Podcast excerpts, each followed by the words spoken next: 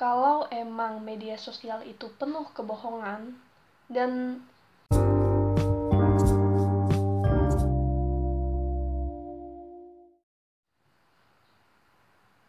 Hai hai halo, balik lagi sama Vida di ngomong tiap hari. Kita semua tahu dan udah jadi rahasia umum bahwa apa yang orang unggah di media sosial itu tipuan belaka. Artinya, nggak semua yang diunggah di media sosial adalah dia di kehidupan nyata. Dan sering kali tipuan ini bikin kita tersihir dan menganggap sesuatu yang ada di media sosial adalah beneran ada. Misal nih, dia kok kulitnya mulus gitu sih? Padahal ya pakai filter sebenarnya. Atau diedit dulu misalnya. Akhirnya sering kali beberapa dari kita merasa insecure istilah yang sampai ngelotok di kepala dan selalu ada di sudut mana pun kalian mau ke WhatsApp, kalian mau ke TikTok, mau kalian ke YouTube, ke Twitter, ke Instagram selalu ada kata-kata insecure entah itu di sudut mana tapi ada gitu nyempil tapi pernah gak sih kalian kepikiran dan punya pertanyaan untuk tipuan media sosial ini sama kayak aku? Pertanyaannya, kalau emang media sosial itu penuh kebohongan dan bikin orang jadi nggak pede, jadi stres gitu. Terus kenapa kita berbohong? Kenapa nggak kita jujur aja kalau penampilan kita tuh sebenarnya kayak gini? Sampai saat ini aku belum juga nemu jawaban yang mantap dan bikin aku berhenti mempertanyakan ini. Barangkali dari kalian ada yang punya informasi-informasi yang oh ini loh uh, alasannya tuh kayak gini faktor-faktornya kayak gini. Atau uh, kalian nemu di artikel gitu nemu di website mana di jurnal mana boleh banget DM aku di @emirtobron 321 linknya udah aku kasih di deskripsi. Aku cuma punya dugaan tentang bagaimana orang mengelola privasinya in fact aku sebenarnya juga belajar ini tapi baru mengantar. Jadi aku cari uh, jurnal sendiri buat dipelajari lebih dalam lagi. Karena kalau kita baca baca buku doang kan itu cuma teori-teori aja kan. Sedangkan kalau kita baca jurnal tuh udah masuk ke studi kasus. Nama teorinya adalah manajemen privasi komunikasi atau ya itu di media sosial itu kita sering ketemu sama banyak orang bahkan ada yang nggak kita kenal di dunia nyata. Atau kita bisa bilang mereka tuh orang asing gitu. Kita juga nggak tahu apakah mereka yang melihat kita adalah orang-orang yang berniat baik terus mereka juga nggak bisa memahami seperti apa diri kita sebenarnya sebagaimana sahabat keluarga tetangga. Tetangga bahkan nggak nggak selalu tahu kita kayak apa ya kan saudara gitu di sekitar kita. Nggak semua orang di medsos itu memahami kita. Karena terbentuknya hubungan yang intens itu nggak semudah kita lihat muka orang di foto abis itu langsung tahu sifat asli kita kebiasaan it uh, kebiasaan kita. Segala sesuatu dari diri kita yang nggak kelihatan itu uh, peluangnya sangat sangat kecil. Ya ada sih orang yang punya kemampuan bisa hanya dengan melihat foto ya foto orang terus langsung tahu ini tuh orangnya gini gini gini gitu. Tapi orang-orang kayak gini tuh cuma segelintir aja. Dan jawabannya uh, dan hasilnya itu nggak selalu 100% akurat. Ya kalau kayak gitu kenapa nggak coba berteman aja sama mereka di dunia nyata? Kita tuh sebenarnya punya pertimbangan loh buat uh, kenalan sama mereka secara langsung. Pertama, lokasi, uh, geografis. Istilahnya tuh kayak aku di sini dan kau di sana, jadi kita jauh-jauhan gitu. Kita perlu waktu yang ekstra buat saling bertemu, iya kan? Kalau misalnya saling jauh gitu, apalagi kalau antar negara gitu kan, kayak kemungkinannya tuh kecil buat kita ketemu langsung. Kedua, awkward banget gak sih ketika kalian uh, kita tuh nggak ada keperluan apa-apa atau dipertemukan di suatu tempat misalnya festival pameran atau acara tertentu atau uh, karena sama-sama ketemu sama-sama mahasiswa baru atau siswa baru gitu kayak iseng aja gitu ketemu. Awkward banget kan? Kayak kita tuh sebenarnya ngapain ketemu sih? Ada keperluan apa gitu? Padahal nggak ada keperluan apa-apa. Dan aku pikir uh, yang iseng-iseng kayak gini tuh berisiko juga. Sangat berisiko sih.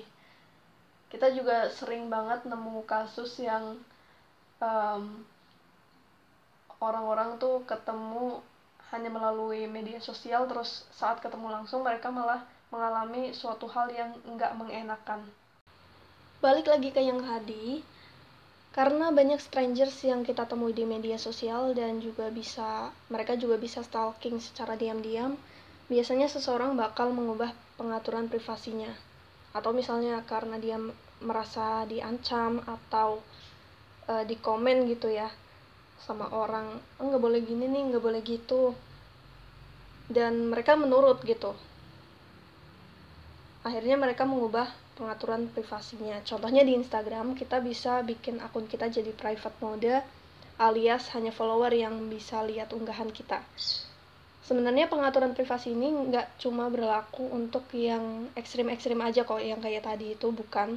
Nggak, nggak selalu seperti itu, tapi berlaku juga untuk kalian yang ketika mengunggah foto atau video misalnya tanpa memberi keterangan lokasi, keterangan kegiatan, tagline, bahkan juga tanpa memperlihatkan wajah maupun jari entah ya kalau jari itu tapi kalau di jurnal itu tuh sempat uh, sedikit dibahas kalau ada yang bisa uh, mendeteksi sidik jari tapi entahlah tapi sejauh ini nggak kenapa-napa maksudnya itu bukan bahaya yang kayak serius banget gitu. Ya serius sih kalau misalnya kita kena bisa diidentifikasi sama orang tapi sejauh ini aku nggak pernah mengalami itu jadi baik-baik aja Terus apakah keterangan-keterangan yang tadi itu keterangan lokasi, keterangan kegiatan, tagline, muka, jari, apakah bersifat privasi semuanya? Jawabannya balik lagi ke pengguna, yaitu bagaimana mereka memandangnya. Aturan privasi ini bukan aturan yang absolut, karena hakikatnya setiap orang punya kadar privasi yang berbeda-beda, tergantung cara pandang masing-masing dan bagaimana uh, kondisi di sekitar mereka. Aku ambil ilustrasi ini dari jurnal komunikasi berjudul Swafoto, sebuah pendekatan teori manajemen privasi komunikasi. Jurnal ini ditulis oleh Handrini Ardianti tahun 2018. Beliau meneliti 66 responden dari berbagai kalangan usia dan tingkat pendidikan. Jadi kalian bisa cek jurnal ini di uh, Google Scholar, dicari aja. Atau aku juga bisa uh, kasih link di bawah di deskripsi entah ini ada hubungannya atau enggak aku cuma menduga-duga aja karena seperti tadi aku bilang aku belum mendapatkan jawaban yang mantap dari pertanyaan itu. Kemudian aku juga kepikiran uh, selain selain yang privasi tadi aku juga kepikiran mungkin juga bisa dikaitkan dengan sebuah aturan atau norma. Norma itu kan uh, pada umumnya nggak tertulis ya dan berlaku di kalangan tertentu. Tergantung normanya sih kalau norma hukum ya dia tertulis. Tapi kalau yang kali ini nggak tertulis dan berlaku di kalangan tertentu. Aturan ini pun nggak punya sanksi yang berarti. Dan biasanya ya dalam bentuk ejekan, caci maki, pengucilan, nggak sampai yang sampai apa e, kerana pengadilan gitu. Bisa sampai situ. Kalau misalnya e, permasalahan itu udah tingkatnya itu udah serius. Tapi kalau sekadar kayak ejekan yang ringan-ringan aja gitu yang nggak nyampe masuk aturan hukum ya itu termasuk norma kesopanan. Ini namanya norma kesopanan. Aku belum ngomong ya. Ini kayaknya pelajaran zaman SD sih kayaknya kalau masih inget SD atau SMP gitu. Norma ini bakal kebentuk oleh keputusan konsensus suatu komunitas atau masyarakat secara nggak langsung. By the way netizen itu juga masyarakat loh ya. Jadi mereka masyarakat internet. Oke okay, filter Instagram contohnya. Misal ya saat ini kalau aku sendiri nggak pakai filter terus fotonya itu aku unggah ke media sosial it looks weird. Karena sebagian besar orang di sekitarku followersku menggunakan filter. Jadi kelihatan aneh aja gitu ketika aku nggak pakai filter semacam tren kali ya. Karena penggunaan e, jenis filter foto pun makin ke sini makin beragam. Makin juga berubah-ubah gitu. Yang lagi rame apa kita pakai. Oh ini udah kuno cari yang lagi rame gitu kan.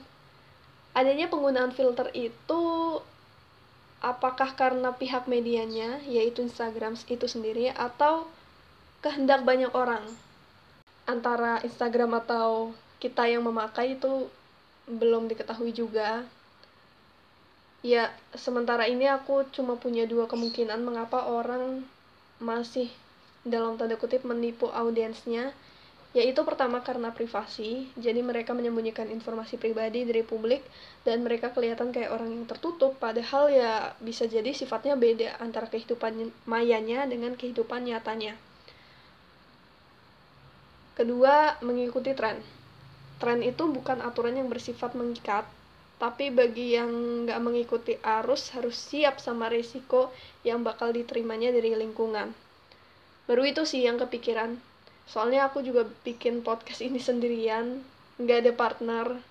Jadi ya mungkin sebenarnya kalau ada partner paling nggak satu sampai tiga orang kita bisa punya jawaban yang lebih beragam lagi tapi sementara ini belum ada oke okay? kesimpulannya media sosial nggak akan pernah jujur dan akan terus ada tipuan-tipuan sihir yang bakal mengaburkan pandangan mata kita pendapatku pribadi dua kehidupan ini benar-benar berbeda ada sekat lah di antara keduanya. Norma-norma yang ada juga berbeda. Jadi gunakan media sosial sebaik-baiknya. Karena kalau kita udah adik sama apa yang ada di di dalam layar, kadang kita sulit membedakan mana yang real, mana yang semu.